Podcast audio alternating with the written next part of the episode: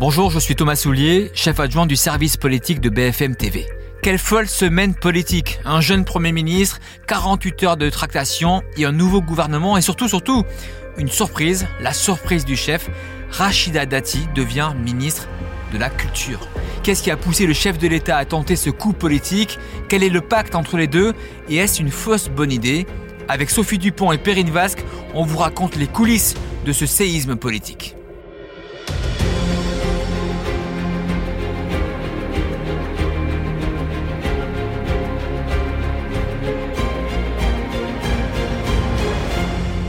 Suis en face de Sophie Dupont. Salut Sophie. Salut Thomas. Qui est rentrée au chaud après euh, toutes ces journées dans le froid glacial parisien et toutes ces passations de pouvoir et tous ces duplex euh, dans le froid. Ça va?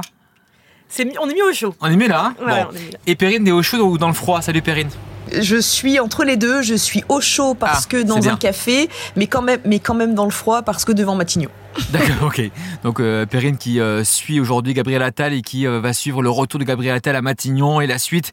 Bravo à vous deux pour ces, cette semaine de duplex où BFM TV a été partout, on le sait. Et puis, si je vous avais dit il y a deux jours, les filles, lors du dernier podcast, si je vous avais dit, vous savez quoi, dans deux jours, Rachida Dati va être nommée la culture. Vous m'aurez dit quoi? Ah bah, je t'aurais pas cru. Pour le coup. Et, et toi, Perrine? Non, c'est surtout, en fait, c'est surtout la culture qui est étonnant. Pourquoi la culture, en fait?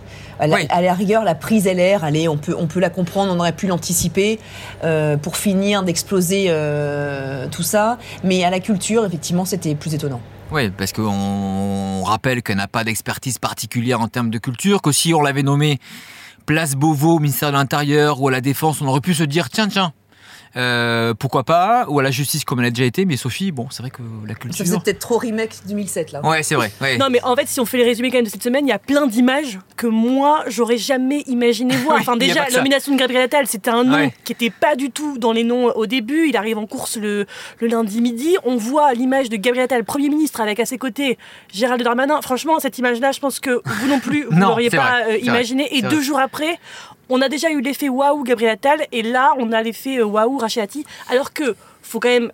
On va raconter les coulisses de nous, notre préparation. On avait un tableau quand même avec tous les Oui. ministères, les Alors, on avait un tableau service politique Exactement. que, que Sophie a acheté, je te remercie, Je n'allais pas le dire, mais. et sans note de frais en plus, donc c'est vraiment sympa. Ah, Et donc, on a noté les pronostics, c'est ça? Et Exactement. il n'y avait pas Rachida Dati dans ce, dans ce- sur ce tableau-là. Parce qu'en fait, elle-même, elle a gardé le silence jusqu'au bout, Ouais. à ce que l'on comprend, Ouais. et qu'elle elle l'a révélé vraiment au tout dernier moment. Mais euh, Et puis ça s'est fait tard parce que ce que je comprends euh, de mon côté, c'est qu'Emmanuel Macron, depuis une semaine, commençait à donner son nom à quelques proches. Il a même dit pourquoi pas mettre Dati euh, à l'intérieur, sauf que bon, Gérald Darmanin ne vou- ne voulait pas partir. Et on sait que ça s'est fait quasiment la veille. Alors même quelqu'un me disait qu'il a appelé euh, la veille dans la nuit pour essayer de la convaincre de venir euh, tout cela et qu'elle aurait été plutôt emballée assez rapidement par, euh, euh, par la culture. Donc ça s'est fait très vite et on est d'accord, c'est un choix de Macron et pas un choix d'Attal. alors que normalement, quand même, dans la Constitution, c'est le, c'est Ouais. les ministres sont nommés sur proposition du Premier ministre. Bon là, c'est pas du tout ce qui s'est passé avec Rachid. C'est un deal entre les deux. Et alors, euh, Perrine, est-ce que tu trouves que c'est un bon coup politique? Euh, je, je comprends euh, la volonté, c'est pas c'est pas très subtil, hein, on a tous compris, c'est de continuer. En plus, moi, je suis l'Assemblée, donc euh, j'ai bien compris les difficultés qu'ils avaient avec les Républicains. Donc, c'est continuer le- l'entreprise de destruction des Républicains. Ouais. Rachida Dati, ça fait quand même très vieille politique pour moi.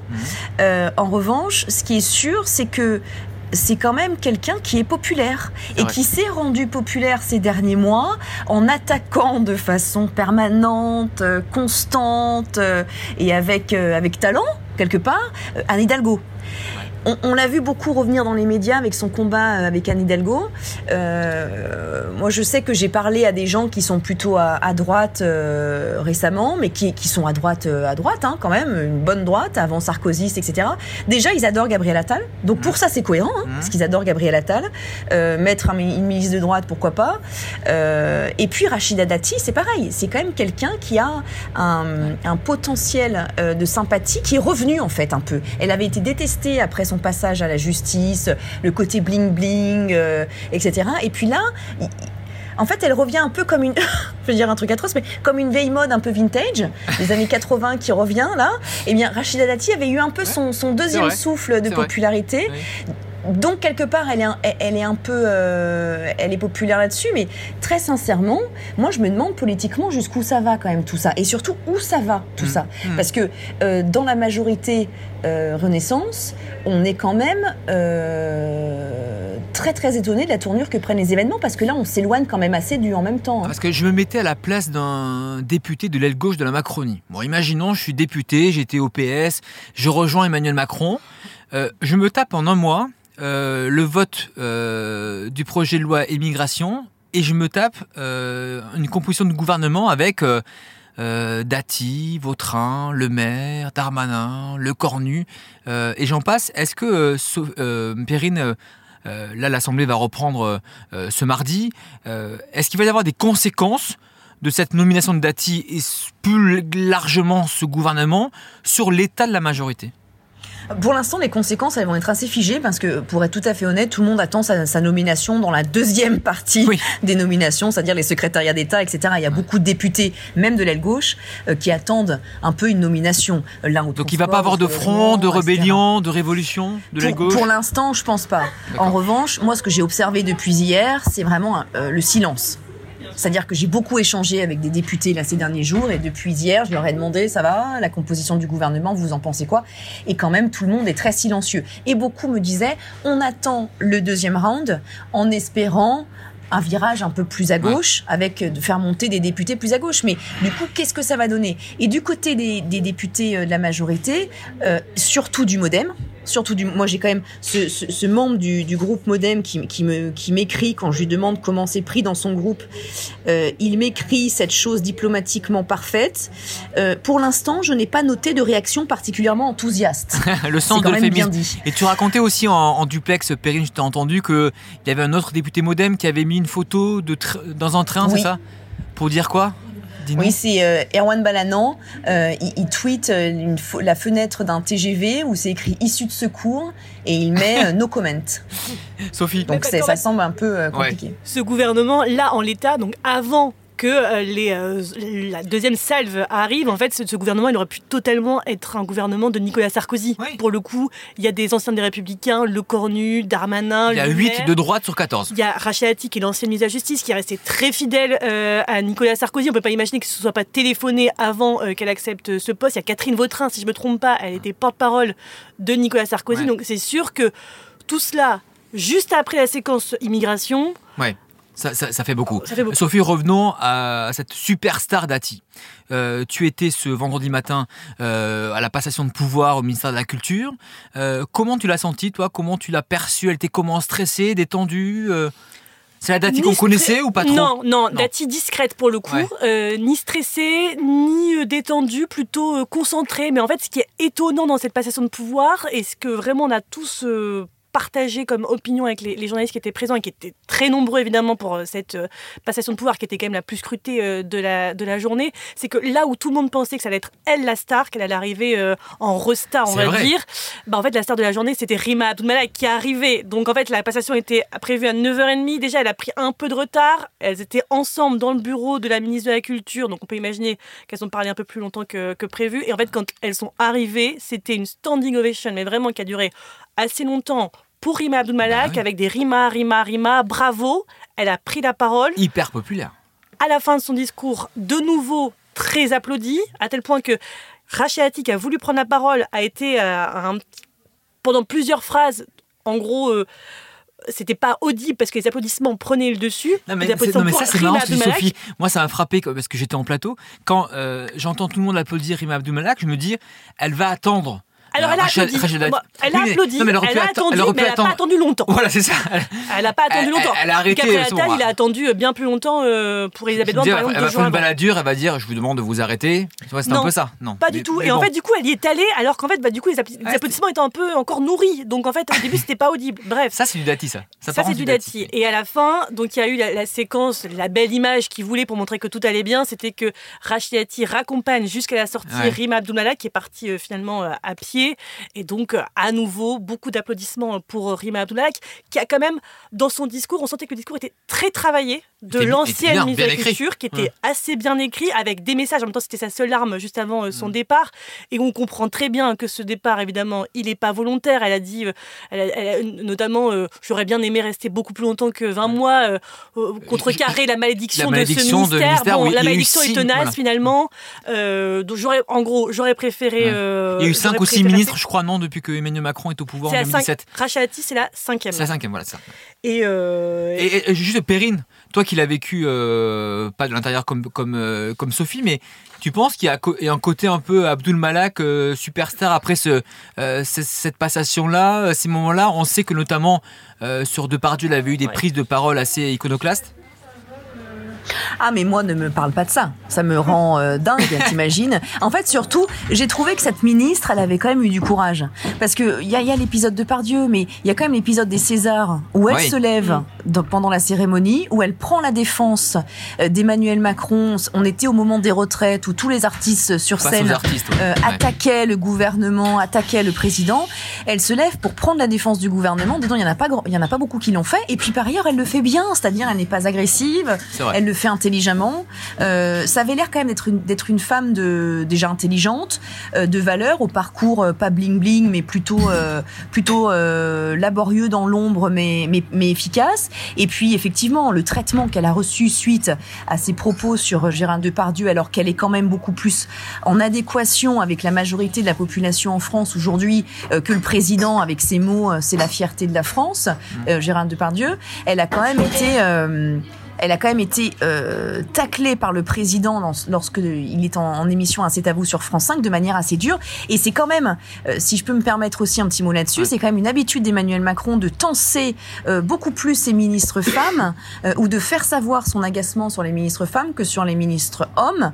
et ça, c'est aussi quelque chose qui pose un petit peu, un petit peu problème. Donc je trouve que le sort de, de cette ministre est, est, un peu rude. Donc pas facile pour Madame Dati de passer après elle parce qu'au sein euh, du monde de la culture, euh, tout le monde va dire on préfère Abdul Malak, euh, elle nous allait très bien. pourquoi Donc, tiens, elle arrive avec un a priori pas facile, il faut le dire, Sophie.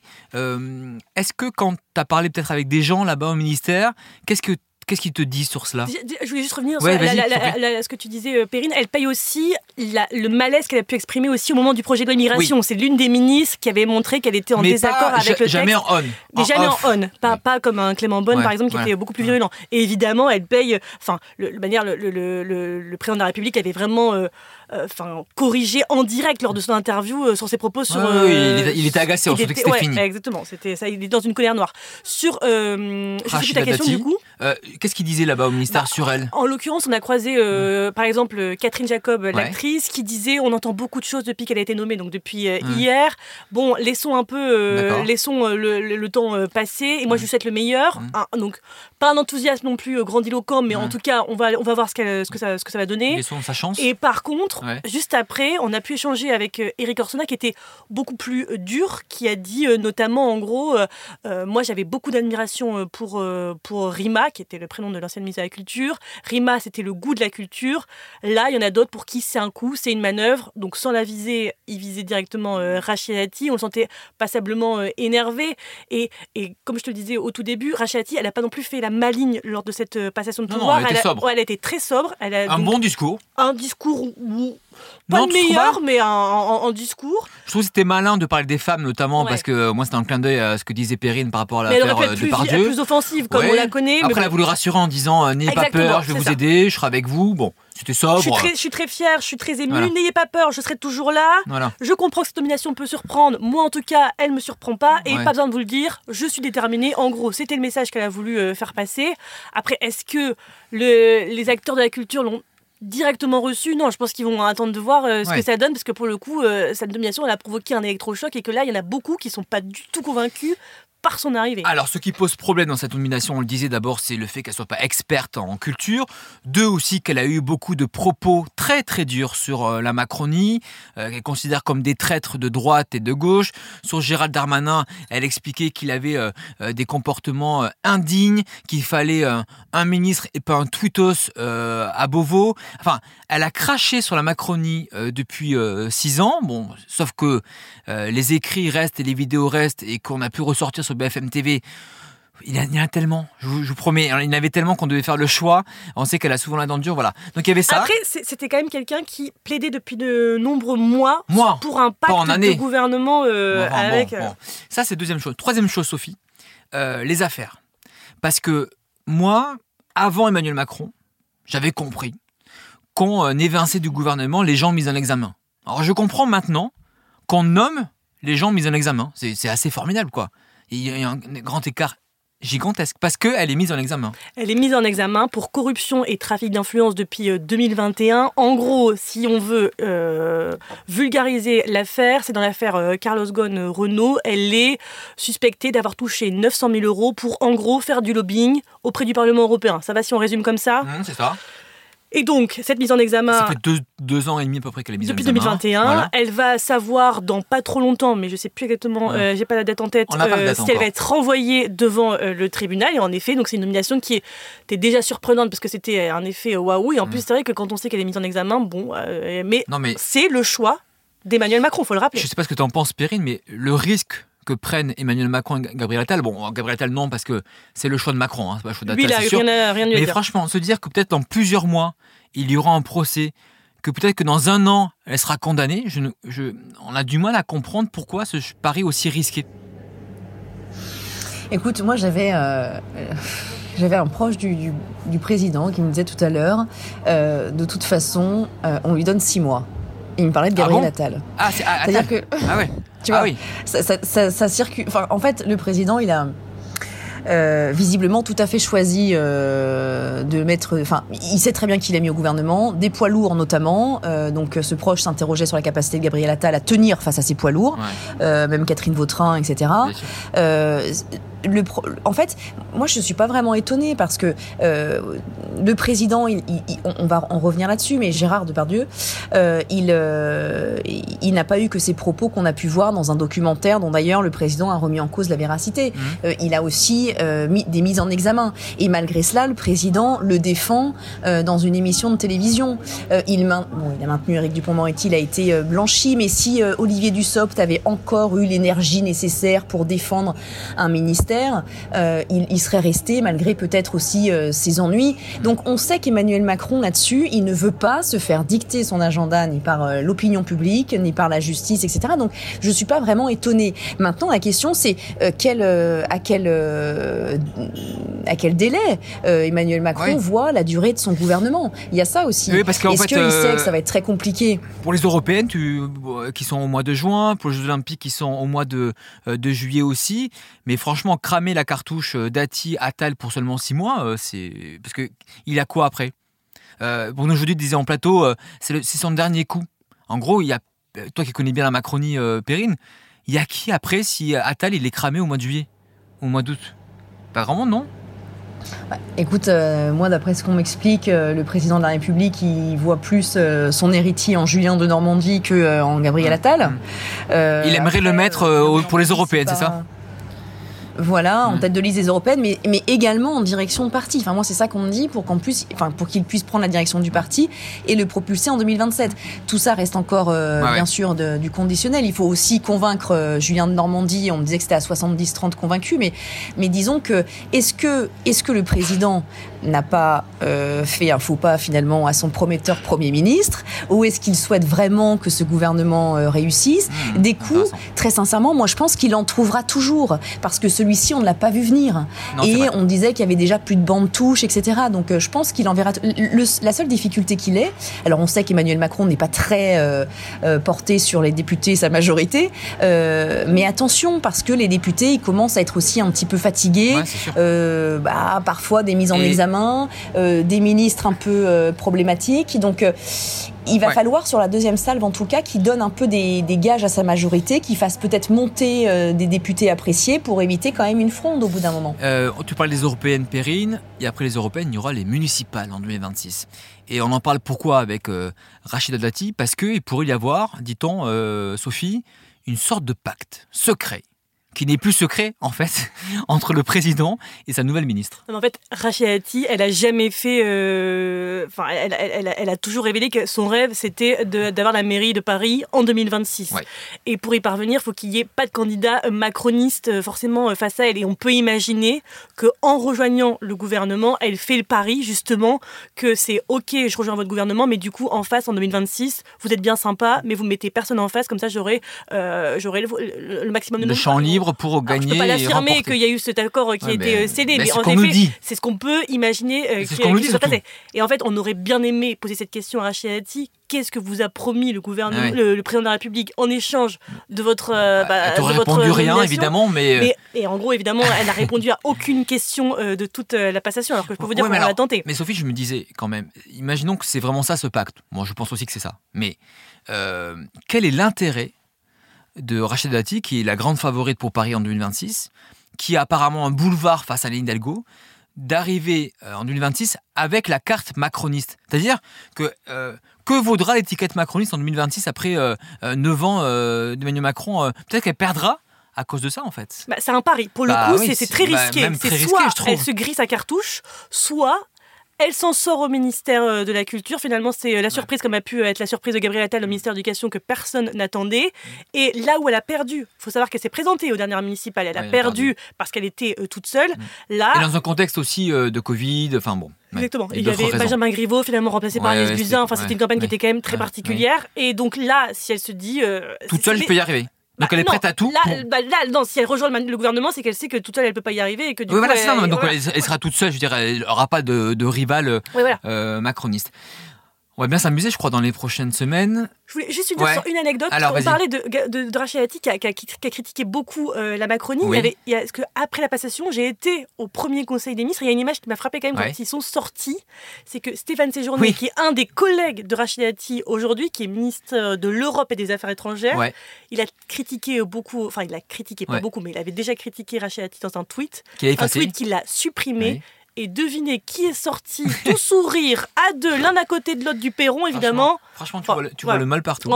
c'est pas du tout scénarisé. C'est pas du tout envisagé. C'est une coïncidence. Je me suis renseigné. Ils, sortaient à droite et à gauche pour une fois. Et ils sont retrouvés là. Franchement, euh, tu vois le mal partout. Perrine, merci beaucoup. En tout cas, ça promet ce gouvernement. Ah, ça promet. On va s'amuser, je crois. Perrine va euh, retrouver l'Assemblée la semaine prochaine. Merci à vous. Et je crois qu'elle va beaucoup s'amuser aussi à l'Assemblée. Ouais. Euh, discours de politique générale. Et je serai au chaud. Ah, ça, va être, tellement bien. Ça va être sympa la première question au gouvernement à Rachida Dati. Il va avoir une bonne ambiance. Il nous manquait un peu d'animation à l'Assemblée. Oui, c'était un peu trop euh, un peu trop, calme. C'était trop calme. Trop calme. Merci à vous deux, bravo pour la semaine et reposez-vous bien. Salut.